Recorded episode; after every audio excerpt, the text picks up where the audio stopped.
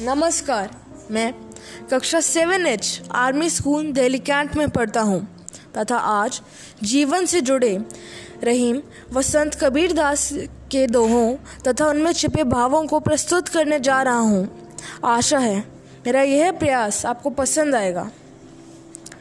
कही रहीम संपन्न सगे, बनत बहुत बहुरीत, बीपी कसौटी जे कसे, तई सांचे मीत। रहीम जी कहते हैं, जब धन दौलत साथ हो, तब बहुत से लोग हमारे हितेशी बने रहते हैं। लेकिन सच्चा मित्र वही है, जो विपत्ति की कसौटी पर खड़ा रहता है, अर्थात कठिन समय में भी हमारा साथ नहीं छोड़ता। जाल परे जल जात बही, तजी मनीन को मोह रही मन मछली नीर को तऊ न शांति छो। जाल में मछली के फंसते ही पानी, उसका मोह छोड़कर बह जाता है। लेकिन फिर भी पानी के प्रति अपने प्रेम को मछली त्याग नहीं पाती और यही प्रेम उसके प्राण ले जाता है। तरुवर फल नहीं खात है, सरवर पियत न पान। कही रहीम प्रकाशत संपन्न संचिन सुजान। रहीम जी ने कितनी सुंदरता तथा सरलता से कहा है कि जैसे वृक्ष कभी अपने फल नहीं खाता, समुद्र अपना जल नहीं पीता, वैसे ही सज्जन लोग धन का संग्रह अपने लिए नहीं, दूसरों की भलाई के लिए करते हैं।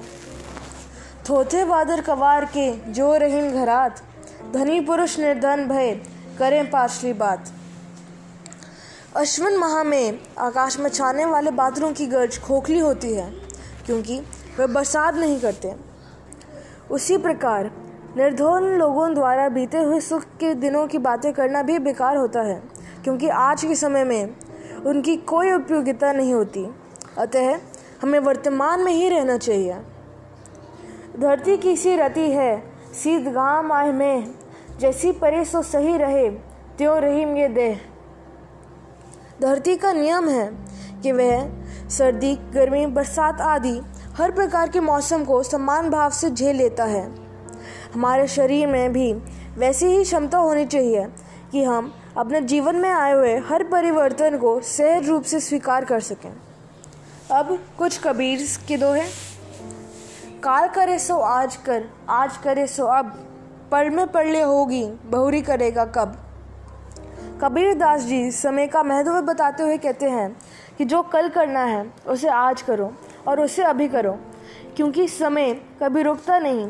और अगर हम हर कार्य कल पर छोड़ते रहे तो समय चला जाएगा और हम वह कार्य नहीं कर पाएँगे। पोथी पढ़ी पढ़ी जगमुआ, पंडित भया न कोय ढाई आखिर प्रेम के पढ़े सुपंडित होए। कबीर जी कहते हैं कि केवल पुस्तकें पढ़ने से कोई विद्वान नहीं बनता। आपके व्यवहार में निर्मता व प्रेम होना चाहिए। प्रेम में केवल ढाई अक्षर हैं और जो उसे समझ जाए, वही सच्चा ज्ञानी है। बड़ा हुआ तो क्या हुआ? जैसे पेड़ खजूर। पंछी को छाया नहीं, वह फल लागे अति दूर। खजूर के समान बड़ा होने का क्या लाभ? जो ना ठीक से किसी को छाँव दे पाता है, और ना ही उसके फल सरलता से प्राप्त किए जा सकते हैं। झूठे को झूठा मिले, ढूंढा बंधन स्नेह। झूठे को सांचा मिले, तभी ही टूटे नह। जब झूठे को झूठा आदमी मिलता है तो दूना प्रेम बढ़ता है। पर जब झूठे को सच्चा मिलता है तो प्रेम नहीं होता।